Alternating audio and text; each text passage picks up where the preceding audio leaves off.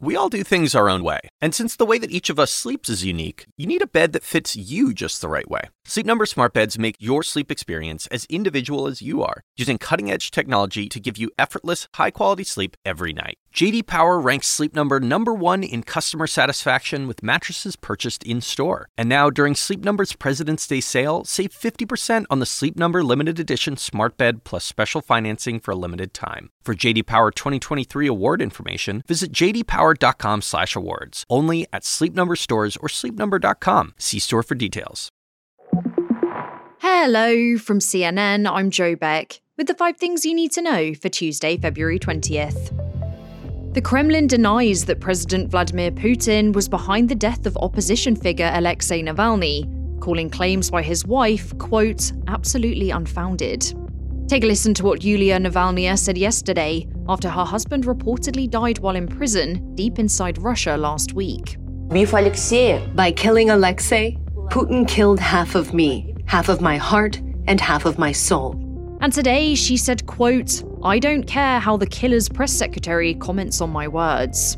She also says her husband's body has not been returned to the family, claiming the Kremlin is waiting for any traces of poison to disappear Navalny's spokesperson said his body won't be handed over for at least another two weeks and will be under, quote, some sort of chemical examination during that time. Here's CNN's Melissa Bell. Clearly, a 14 day period before any kind of access is given is an extremely long time. We saw those fairly harrowing images yesterday of Alexei Navalny's mother trying to get access either to any information about her son or access to his corpse.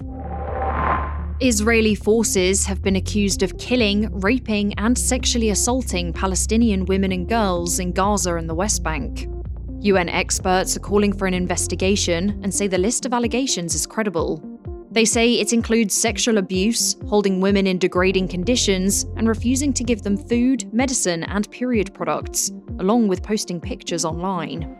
CNN can't independently verify the claims, which Israel's military has denied and described as, quote, baseless, saying its forces operate according to international law. This comes as the US is proposing that the UN Security Council calls for a temporary ceasefire in Gaza and warns Israel against moving into Rafah. CNN's Nick Robertson has more from Tel Aviv. Joe, the US proposal for a UN Security Council resolution is not as strong as the Algerian proposal, which calls for an immediate ceasefire.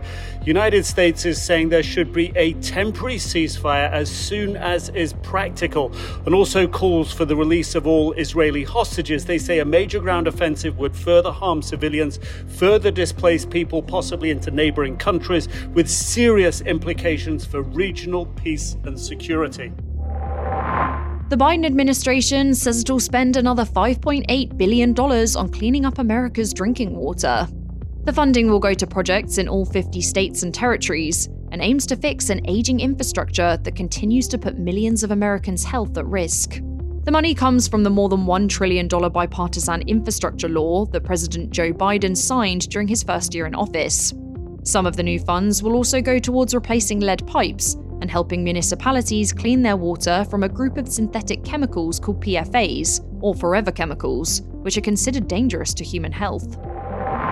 Biden raised more than $42 million for his presidential campaign and his party last month. That's a lot of cash, and suggests donors are still firmly behind Biden, despite some anxiety around his re election run, as Spectrum News' political anchor Errol Louis told CNN. The big money or the smart money, whatever you want to call it, they understand that there isn't going to be some other candidate that emerges out of the weeds and, and suddenly becomes the, the nominee. So far, when it comes to fundraising, Biden and the Dems are outpacing former President Donald Trump and the Republican primary efforts. And speaking of, both Trump and Nikki Haley are making their final campaign pushes ahead of South Carolina's primary on Saturday. A £5,000 satellite is expected to fall to Earth this week. That's next. When you work, you work next level. when you play, you play next level. And when it's time to sleep, Sleep Number smart beds are designed to embrace your uniqueness, providing you with high-quality sleep every night. Sleep next level. JD Power ranks Sleep Number number 1 in customer satisfaction with mattresses purchased in-store. And now during Sleep Number's President's Day sale, save 50% on the Sleep Number limited edition Smart Bed plus special financing for a limited time. For JD Power 2023 award information, visit jdpower.com/awards. Only at Sleep Number stores or sleepnumber.com. See store for details. A European Space Agency satellite weighing 5,000 pounds is expected to re enter Earth's atmosphere tomorrow. But don't worry, the agency says it isn't really a risk, because most of its fragments will burn in the atmosphere and then fall into the ocean.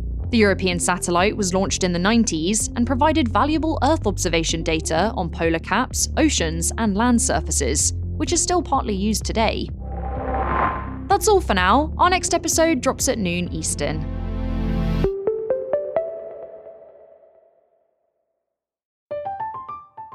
I'm Katya Adler, host of The Global Story.